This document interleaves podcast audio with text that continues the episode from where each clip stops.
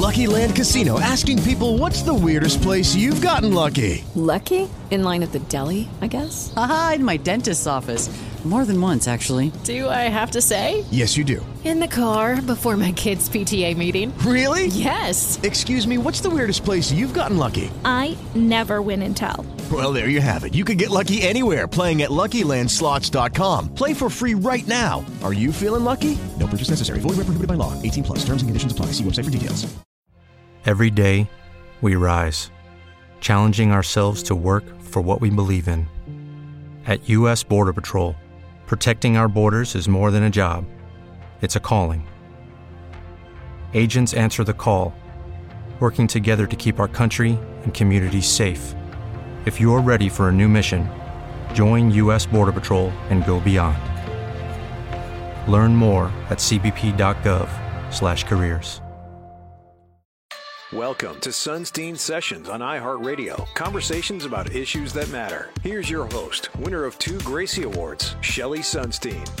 I want to tell you about a fantastic movie that you can now see on Netflix. And it actually opened in a couple of theaters before uh, it premiered on Netflix. And that is so that it could qualify for movie awards. It's this technical thing that's in the business, but it's very important because Netflix being Netflix, they're out with several movies this year that really are extraordinary works. And I am tough when it comes to scary movies because most scary movies don't scare me. And there's a good reason why. Everything is scary in a scary movie till you see what is scaring you. And for some reason, with me, all of the scare goes out as soon as you see the scare. Well, there's a movie on Netflix now that keeps you scared till the end because you never see the scare. It's called Bird Box and it stars Sandra Bullock. And uh, with me is the director, Susanna Bier. Welcome. Thank you. Okay, so what happens in this film, a short description, is that there's an apocalypse on Earth, some presence, something invades. And when you see it, you then are uh, compelled to kill yourself. Correct. We never see what this is in the entire movie. Brilliant, Susanna. Kept me scared till the end. So Sandra Bullock is blindfolded most of the time in or much of the time in this film in order to protect herself from killing herself. All right, first of all, tell us how this film came to be. It's based on a book that I have not read, right? And how did you get involved in this and decide to do this particular project? Well, I got a call about reading a script, and uh, in the call was also Sandra Bullock's interest to star in it. And her and I have been kind of um, sort of talking about doing something together, and and I read it right away, and I got so fascinated by the story, by the notion, and by her playing um, sort of the reluctant pregnant woman and the pretty harsh, unconventional mother. And um, yeah, so so I said yes, and it everything happened rather quickly.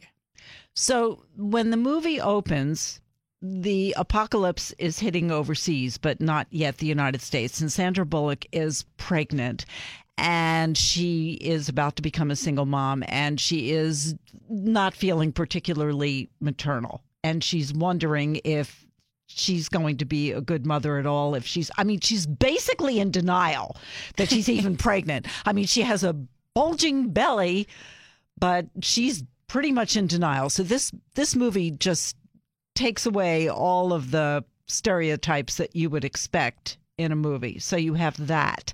And and then well her her character develops under the worst of circumstances also comes to love under the worst of circumstances. But I wanted to tell you who else is in the movie, but I'm not going to tell you their fates because that rolls out with the rest of the movie, which is Bird Box, which you can now see on Netflix.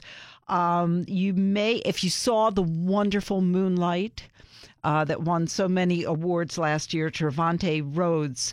Uh, co-stars. Also, John Malkovich, who to me was playing John Malkovich. You just felt this was a typical John Malkovich character. He was he's wickedly funny. He's just he's perfect. He's just absolutely perfect.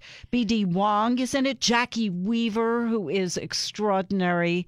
Um, it, it's just a it, it's a great cast. Sarah Paulson plays Sandra Bullock's sister, and um, so, Danielle Macdonald, right? And and so Tom you, Hollander. You you basically had a movie as soon as you knew that Sandra Bullock was interested. Yes, I mean we had a movie. We had a movie that was going, but we also had to then cast it, and as you know, and we also had to make sure because of because of Sandra, you wanna you wanna surround her by equally strong performers, but with a very different coming from a very different uh, place, and uh, and that was the attempt, and it was all the attempt. You meet all those people, and they are kind of unlikely uh, people she would have a relationship with. But but throughout the course of, of, of the movie, she developed some sort of um, um, unexpected friendship with a number of them. Right. Um, were you? It was the book that compelled you. No, it was the script. It, I read the script first. Oh, okay. And then uh, a little, and then I decided to wait with the book because I came backwards. I kind of uh, decided to stay back, backwards until a, a number of things were kind of in motion, and then I read the book, and I was very relieved to to to realize that although there were um, huge differences, the heart of the book was exactly the same as the heart in the in the script, and uh, I believe remained the heart of the movie as well a lot of I, I don't know that that that most men are aware, but I think that in every woman when you're pregnant, there's a part pregnant for the first time. There's a part of you that worries, am I going to be maternal? I mean, it happened to me because oh, for I, sure. Yeah. For sure. For sure. I think it does happen to almost every w- woman, uh, almost every woman. And I think I think part of what what made me interested in, in, in this particular movie was the uh, the possibility of actually describing pregnancy and also motherhood in a way which is um, which is slightly more real. I mean, it's more controversial and it's pretty extreme because it's very extreme circumstances, but. Um, the fear of being a good mother, but also the sort of aggressiveness with which the character Mallory, who is Sandra Bullock, protects her kids to the point where she doesn't name them because she wants to not become soft. She doesn't want to show the love. She doesn't want to feel the love because she knows that if she does that, they won't survive. So she's going to go to any length, any form of harshness in order for them to survive. But and I think that's think, really compelling and interesting. Don't you also think not naming the children, just calling them boy and girl, is a way of removing herself in the distancing herself in the event that the worst befell them?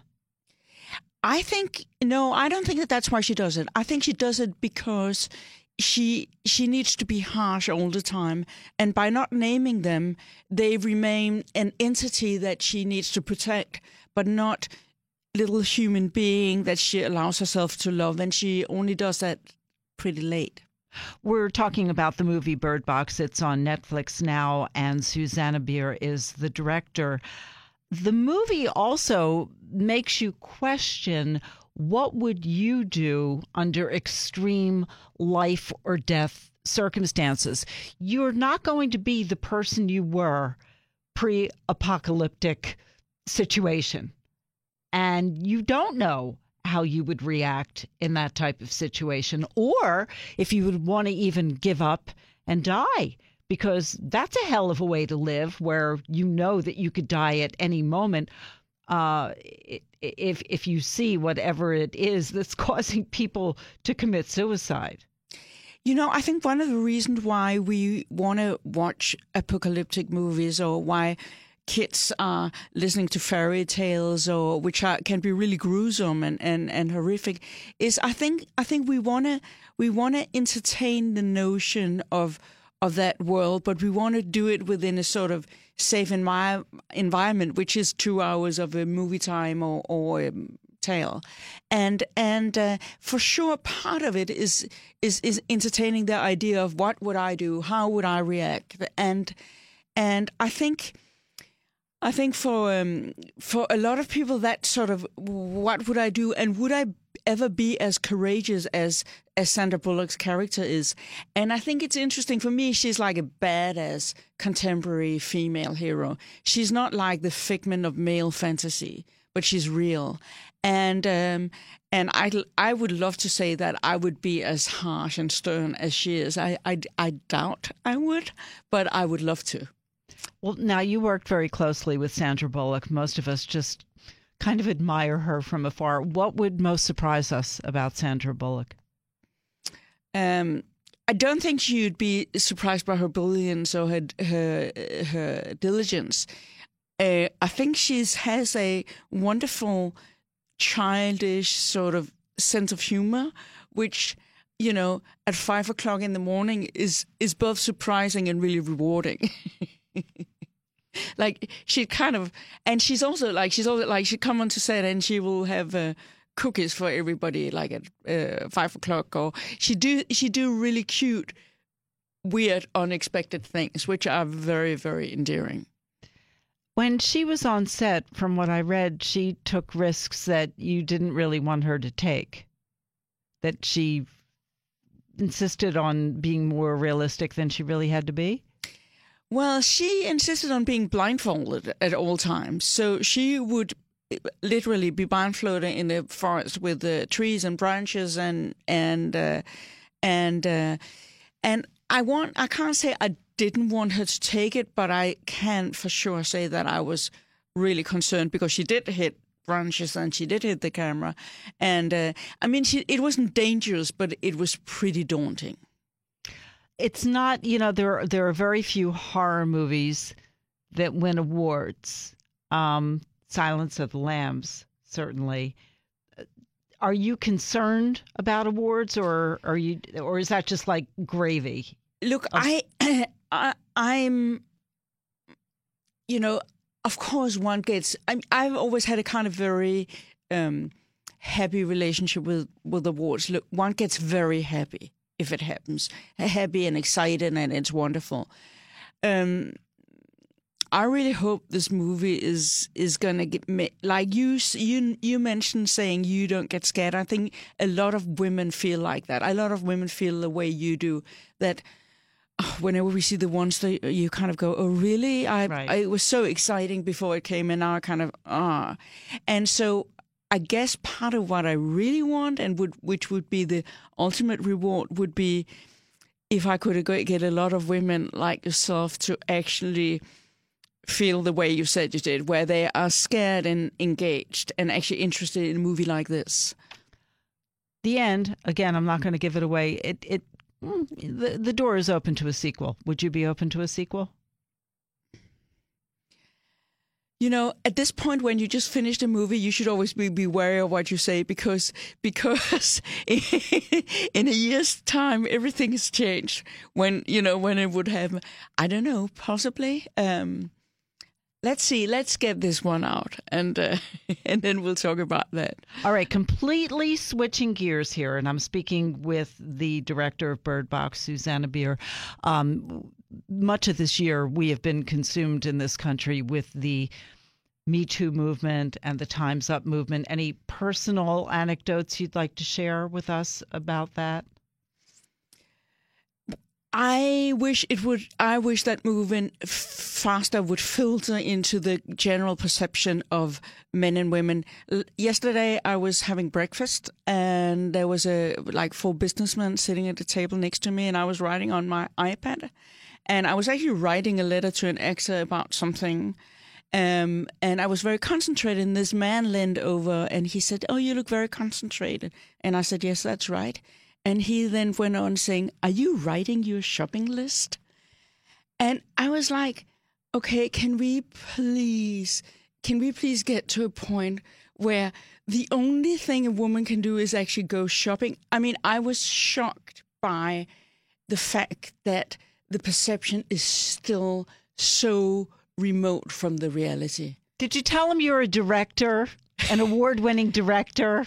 I I looked at him and I was like, I'm not gonna, I'm not gonna, I'm not gonna engage with you. You are too far away. But it was, I mean, I just, you know, and I think, I think, I think if you ask women generally every day, they have little stupid stories. They're nothing of the sort of Me Too, but things that shows how far we are and and how much we need to do still in order to to to get things to a place where we want it to be. Exactly. I second your emotion completely. And I urge you to see if you like horror movies, if you like apocalyptic movies, if you've had your fill of zombies, God knows we have, watch Bird Box on Netflix. But for God's sakes, don't do the Bird Box challenge. Don't blindfold yourself and do silly things. Don't do that. If you missed any part of this, you can catch up with my podcast, Sunstein Sessions. Just download the iHeartRadio app. And coming up, we switch gears. Imagine surviving abuse, cancer, and a paralyzing stroke. Mary Reid-Hill did that and tells her story next. Q104.3. Sunstein Sessions continues on iHeartRadio. Once again, Shelley Sunstein. Good morning. I am sitting next to a very remarkable woman. Mary Reid-Hill is a true survivor. She survived a very rough childhood. She survived cancer at the age of 22. She survived some pretty bad relationships with men. And then her biggest moment of survival was surviving a stroke that literally took away half her brain. And she was only 38 and at the height of her career as a visual artist. First of all, welcome. Thank you. Thank and you. also joining us, uh, her co-writer uh, of a book, which is why Mary Reid-Hill is here. The the book is in spite of how I survived abuse, cancer, and a giant blanking stroke. And David Tabatsky is also here with us. Thanks for having us, Shelley. Thank you. So Mary is a woman that does not take no for an answer. And what I wanted to concentrate on was your stroke. Because one of the reasons I was looking forward to having you up here is that you have advice for other stroke victims and the medical professionals that you have to deal with. Yeah. So tell us the, the stroke story because that's really phenomenal in and of itself. Scary. Yeah. Um, well, when I had the stroke, I was uh, devastated. I was on my back for months, and uh, the the medical profession are like, "Well, she has a stroke, and it's been you know a year, and she didn't get better, so get her off the you know the take, you know, go have a nice life, and that's it." They sort of gave up on you. Yeah.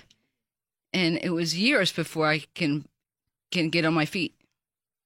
And they and that's what I want to tell everyone is is if you if you wait because it, it takes a long time.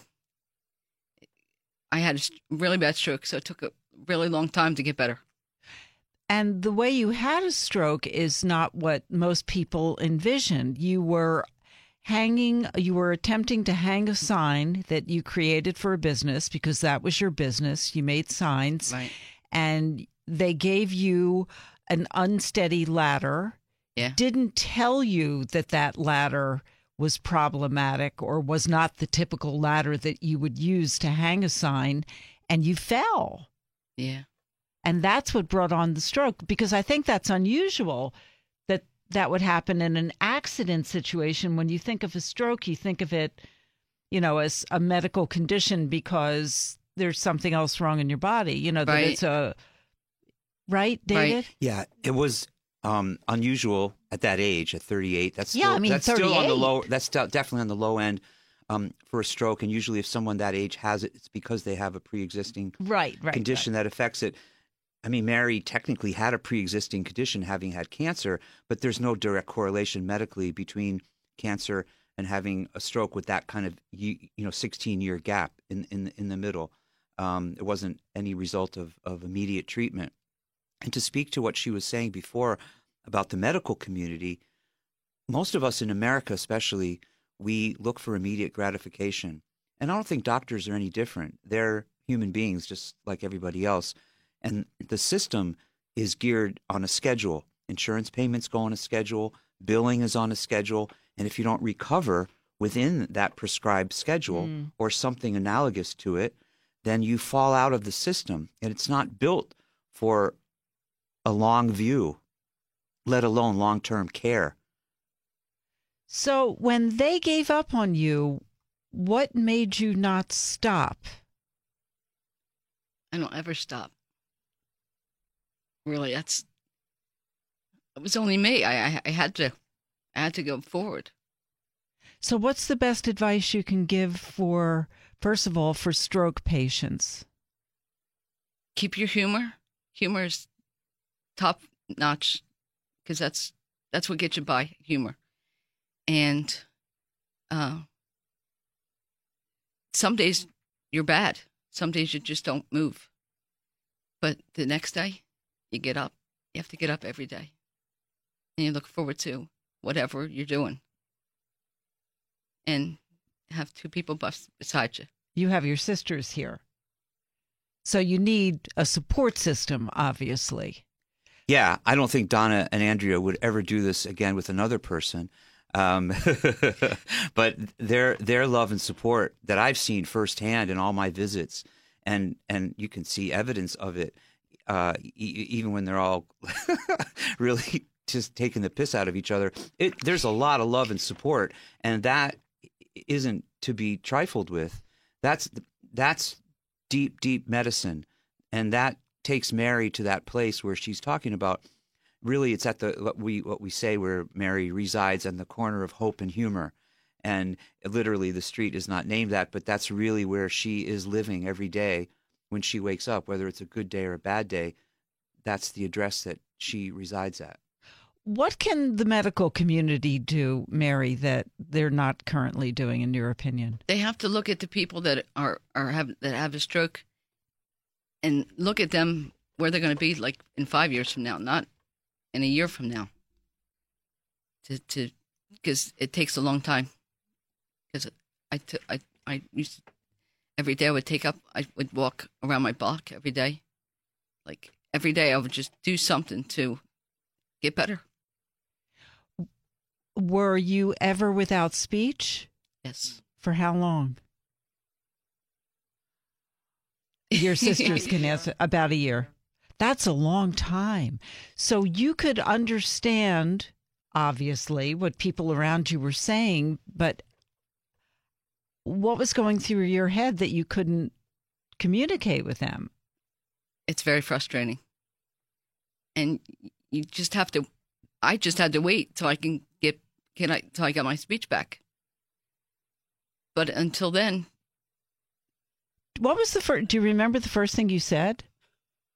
Uh, and it better not be a curse word because we we can't do that on the radio. But but, Well, that but will knowing eliminate you most through of your she book, said, right. knowing knowing Mary Reid-Hill through her book, in spite of how I survived abuse cancer and a giant blanking stroke, I would think maybe that blanking word was the first I word don't that maybe you they would, would want know. to say. Maybe they would know. I don't really know what happened the first year. Well, it was just a, just a matter of curiosity. But you know what? On me. top of that, when when Mary could not speak initially, and you know, you you see sometimes on on uh, television movies where somebody is handwriting out Right. what they want to say.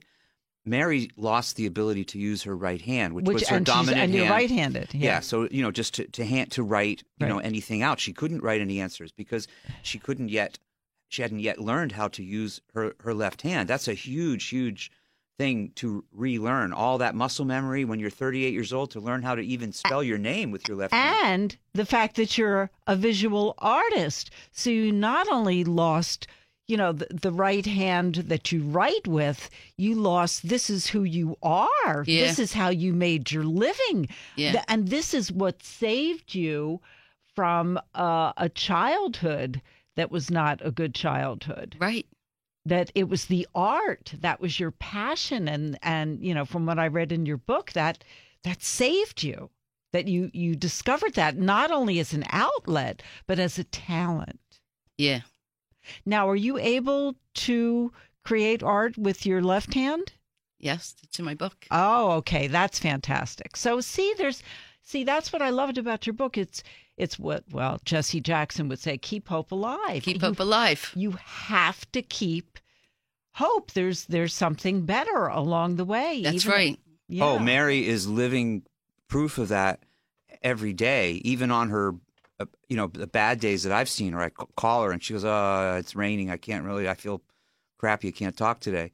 Um, she's already looking ahead. Like I'll ride this out, and then you know, when when when uh, the sun comes up, I'm I'm right there, ready to roll. That's it. Um, and that desire and and that stubbornness and that edge that would produce a word like effing that's the spirit that's who mary is that that's what's driven her forward every day in the short term and even more important in the long term um, yeah she's a tough cookie and that's really got her where she is now Oh, you have to come over to the mic. Yeah.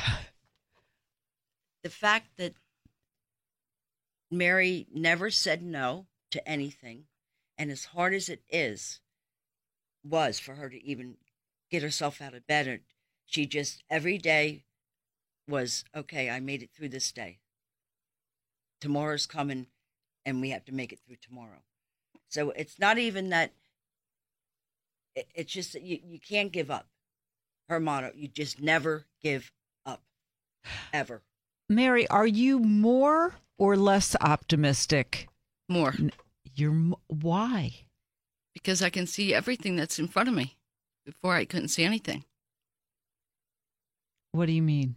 Well, when I was sick, I just thought, well, I live out my life and I'll die. And that's it. And then now I got better. I got a few friends. I'm looking forward to everything. Tell us about your typical day. If there is a typical There day. is no typical There's day. no typical day in the life of Mary Reid-Hill of Bucks County, PA. Well, I get up at three. I get my boyfriend's lunch and breakfast and get rid of him. and then I, I might sleep for a half hour and then I get up and do wash and dishes and laundry and maybe draw and stuff like that and go for a walk and take the dog for, out for, you know, How did you meet your boyfriend? through uh, the computer, through um, Plenty of Fish. Plenty of fish. And at what point did you tell him about your disability? Or was it right there on the right, site? It was right there. The What first, did, what did what did your what your profile say? Um, Do you Oh, it didn't say much. It just said, yeah, just, I, I can't remember what was in there. It worked. It worked. Obviously, obviously. Now, how did you, David, come to know Mary and and then help her with this book? Uh, Mary found me through an online literary agency, if you will, um, that I'm connected with, and she was looking to find someone to help her finally tell her story. She'd been thinking about it for for years. You know how when things so dramatic like this happen in your life, and people say, "Oh my God, you got to write a book about it," but you know that kind of goes in one ear and out the other. But over the years, slowly but surely, Mary said to herself, I really do have a story and I really do have something to offer people that can help them get better uh, when they're facing challenges. It doesn't have to be a stroke or cancer specifically, but something big and monumental like that. And she said, I do have something worthwhile to say. I just need someone to help me say it. And so that turned out to be me. And we had a, a great time. It was not always easy. I mean, there were some really painful moments for for Mary to relive through things, to to revisit them, uh, to have somebody new come in and, and ask questions that she wouldn't normally ask of herself, and her sisters aren't bringing it all up again, but to really probe more deeply into the core of the story and and really what makes her tick. Um, and then we also decided to provide in each chapter a bit of science so that people understand just some of the baseline parameters of what these conditions are and how they affect our bodies, our minds, our spirit um, on any given day. And so, yeah, here we are. Okay, so I can see a movie coming out of this book. can you? Yes. Who would you want to play you? Annette Bening. Oh, that would be a good choice. There's a similarity too. This would be a great role for Annette. Maybe Amazing she would win her Oscar. you know, she she is Oscar worthy in my opinion. Maybe she just hasn't been in the right role. We might even ask Walt, maybe uh, Warren Beatty can play her, her boyfriend. Yeah. That could be. that could be. So, um, we're we're going to wrap up. Um, is there anything else you want to tell our listeners, Mary?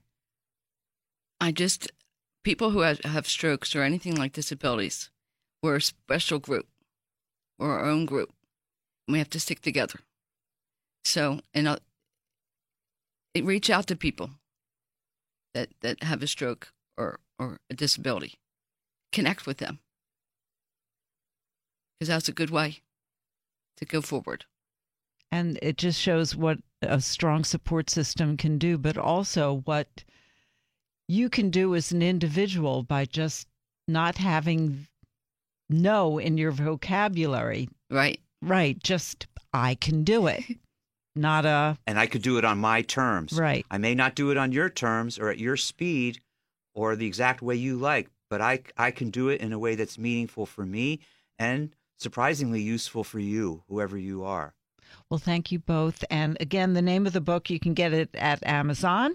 In spite of how I survived abuse, cancer, and a giant blanking stroke. And I hope we gave some of you some inspiration this morning because Mary is definitely an inspiring woman. Mary Reid-Hill, thank you so much. And David Tabatsky.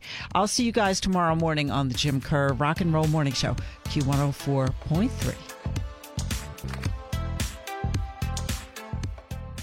Hey guys, it is Ryan. I'm not sure if you know this about me, but I'm a bit of a fun fanatic when I can. I like to work, but I like fun too. It's a thing. And now the truth is out there. I can tell you about my favorite place to have fun Chumba Casino. They have hundreds of social casino style games to choose from, with new games released each week. You can play for free anytime, anywhere. And each day brings a new chance to collect daily bonuses. So join me in the fun. Sign up now at chumbacasino.com. No purchase necessary. VGW Group. Void were prohibited by law. See terms and conditions. 18 plus.